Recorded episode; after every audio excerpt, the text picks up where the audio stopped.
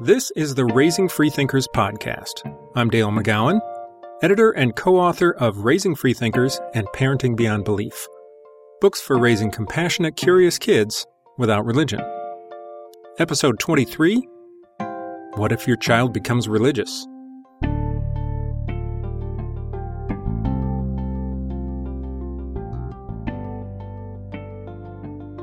The question often sounds like a mic drop. Or at least it sounds like the questioner thinks it is. Someone learns I'm a non-religious parent, and they ask, what if one of your kids becomes religious?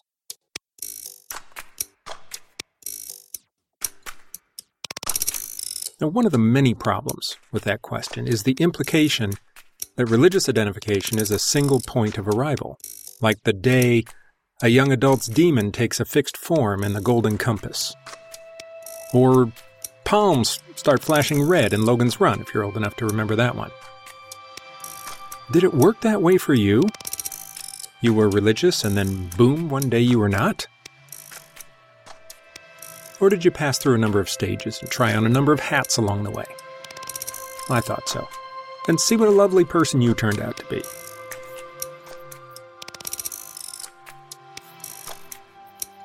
A close relative of mine went through a period of experimentation with different worldviews. After being a fairly conventional New Testament Christian for a while, she became a sort of Manichaean dualist, believing the world was divided into good and evil, darkness and light. And she eventually went through this Einsteinian pantheist phase before adopting a benevolent utilitarian humanism. And then she turned six. That was my youngest daughter. Among my three, she was the real experimenter with worldview. But I always encouraged all three of my kids to try on as many beliefs as they wanted and to switch back and forth whenever they felt drawn to a different hat, confident that in the long run, they'd be better informed not only of the identity they choose, but of those they decline. If I disowned my kids every time they passed through a religious identity, I'd have had to keep a lawyer on retainer.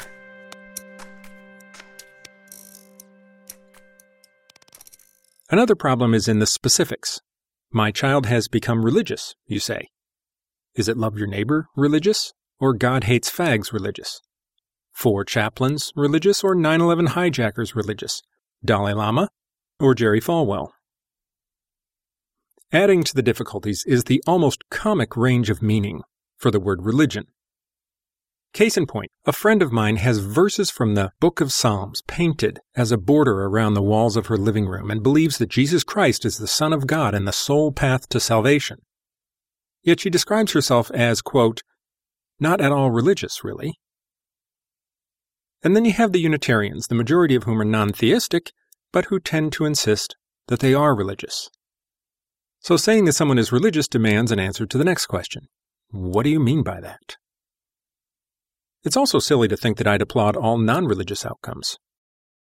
If you've managed to get to twenty twenty-two without discovering a toxic atheist online, well, congratulations, I guess. So the question, what if your child becomes religious, is about as vague and meaningless as, what if your child becomes political?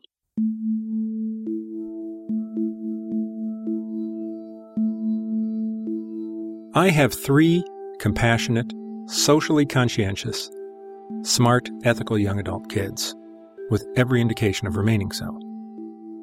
If they end up choosing a religious expression at some point, it's likely to be one that expresses those values. They might be liberal Quakers, or Unitarians, or progressive Episcopalians or Buddhists, framing their worldview in a way different from, but entirely respectable to, my own way of seeing things. We could do far worse than a world of liberal Quakers.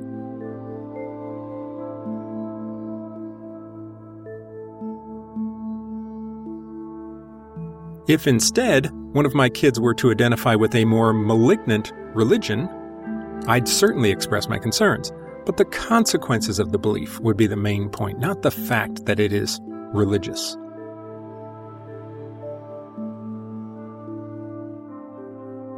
And my love for my child, it goes without saying, would be reduced by not so much as a hair on a flea on a neutrino's butt.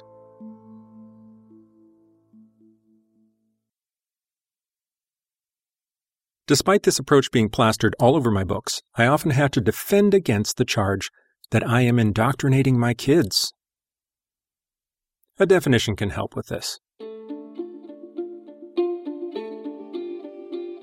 Indoctrination is any teaching that demands unquestioning acceptance. It's the opposite of little f free thought. And anybody can do it. I've run across atheist parents who are determined to indoctrinate their kids into atheism. I once read an online comment by an atheist mother who said that she would never let her child develop religious belief. She won't let them? I'm not even sure what that means. At the heart of indoctrination is the distrust of reason. The indoctrinator simply can't entrust something as important as, insert doctrine here, to the process of independent reasoning. But free thought parenting should have confidence in reason at its foundation. Teach kids to think independently and well, and then trust them to do so. And part of that education is encouraging them to resist indoctrination of all kinds, even if it's coming from mom and dad. Years ago, a columnist at the Sydney Morning Herald in Australia wrote a column about Parenting Beyond Belief, and he said he liked the book just fine. But McGowan is fooling himself, he said, if he thinks he isn't indoctrinating his kids. Parents can't avoid indoctrinating their kids. The child of an atheist, he said, is being just as indoctrinated as the child of a devoutly religious person, unquote.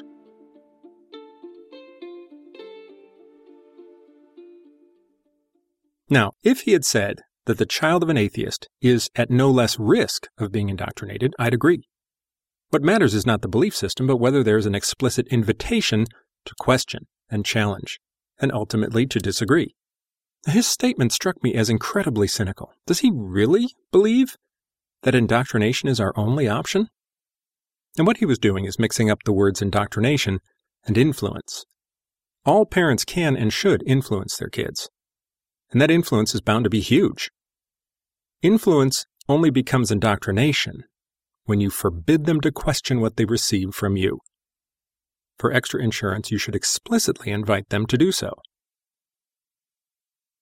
Ridiculous, some people say. Young children are not in a position to critically evaluate what they hear. When they're young, they accept things uncritically, whether we like it or not, so influence is indoctrination, whether we like it or not. Well, the first statement is true. When they are young, kids will tend to absorb and reflect the values and beliefs of their parents uncritically. My kids were the most rabid Obama supporters on the block in his first election. And I doubt that would have been the case had my wife and I been McCain supporters.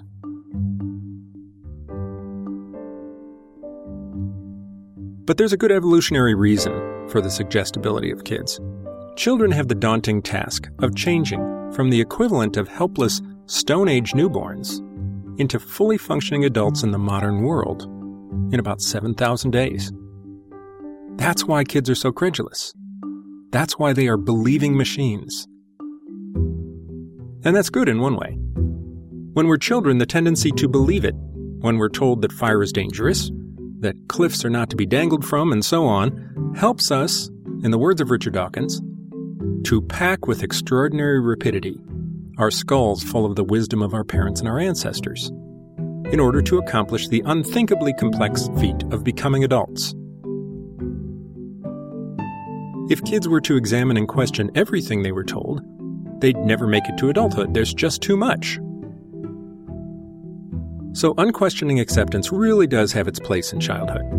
The trick is to keep it in its place, because there's another process taking place in those seven thousand days. Alongside the years of imitation and attachment is a process of separation, during which the child does the equally important work of forging an independent identity. Uncritical acceptance is gradually replaced by seemingly constant challenge. And the best thing we can do to avoid indoctrination in the imitation phase is to prepare our kids and ourselves for the separation process right from the start. Both imitation and separation happen, and both are important.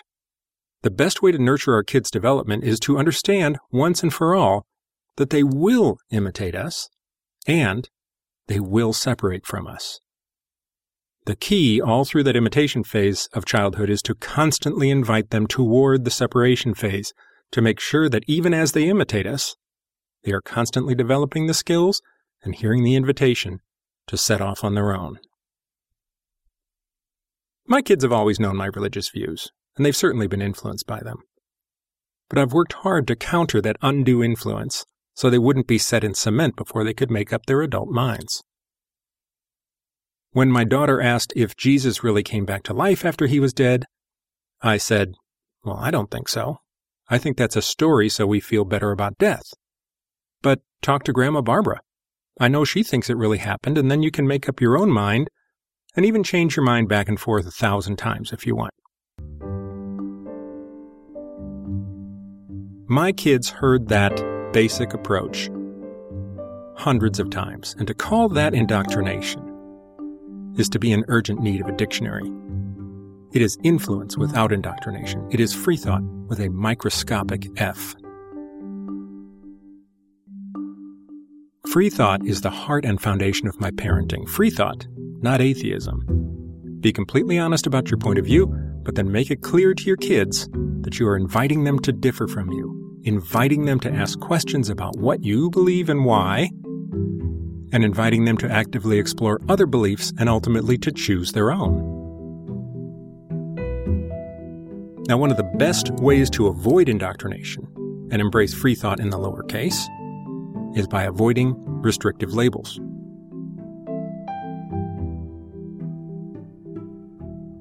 Labels color the way we see the world. Even adults have to watch out for this, but it's even more important for a developing child. It's a very different process to reach adulthood and choose your identity yourself, versus looking down to see the word Catholic or atheist hanging around your neck, knowing that the first thing you have to do is deal with the label that your loving parents, usually with the best of intentions, placed on you without your informed consent.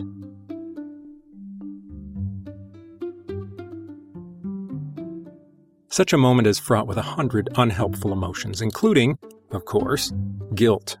Richard Dawkins noted that referring to a child as a Catholic child, or a Muslim child, or an atheist child is as ridiculous as saying a Marxist child, or a Republican child. These labels represent complex worldviews that they cannot yet claim to have examined and chosen freely. Until they can, there is no need to force the issue. They don't have to belong to any label. Now, my kids went in and out of different beliefs all the time, which is exactly what they should have been doing. But it's one thing to believe or disbelieve in God this week, and quite another thing to call yourself a Christian or an atheist.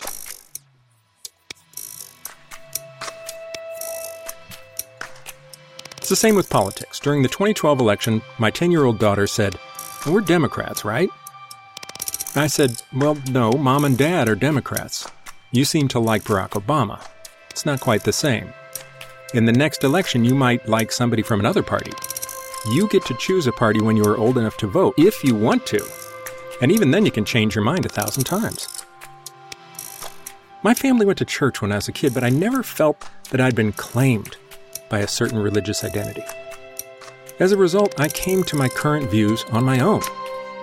It's the thing I value most about my worldview, is that it's really mine. Why would I deprive my kids of that feeling of authenticity?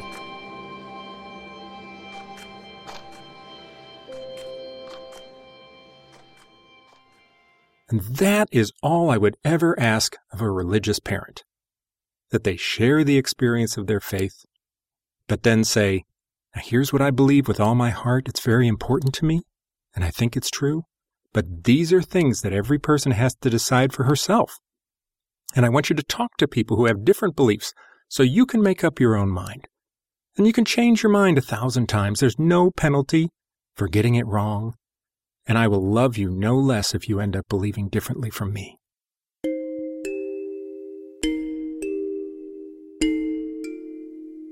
Imagine if that was the norm. Imagine kids growing up with an invitation to engage these profound questions freely and without fear. If a child in a religious family were to hear those same invitations from parents, from the pulpit, and in Sunday school, that would be religion without indoctrination. And I would gladly stand in the back of the church and applaud. I don't need a world free of religion. I'll gladly settle for a world free of indoctrination. And I'm doing my best to achieve that world by raising freethinkers.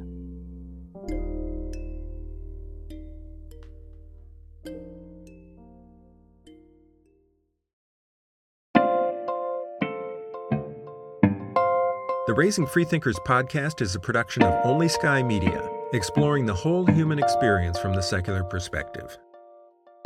Visit us online at only sky dot media. Thanks for listening. I'm Dale McGowan. See you next time for Raising Freethinkers.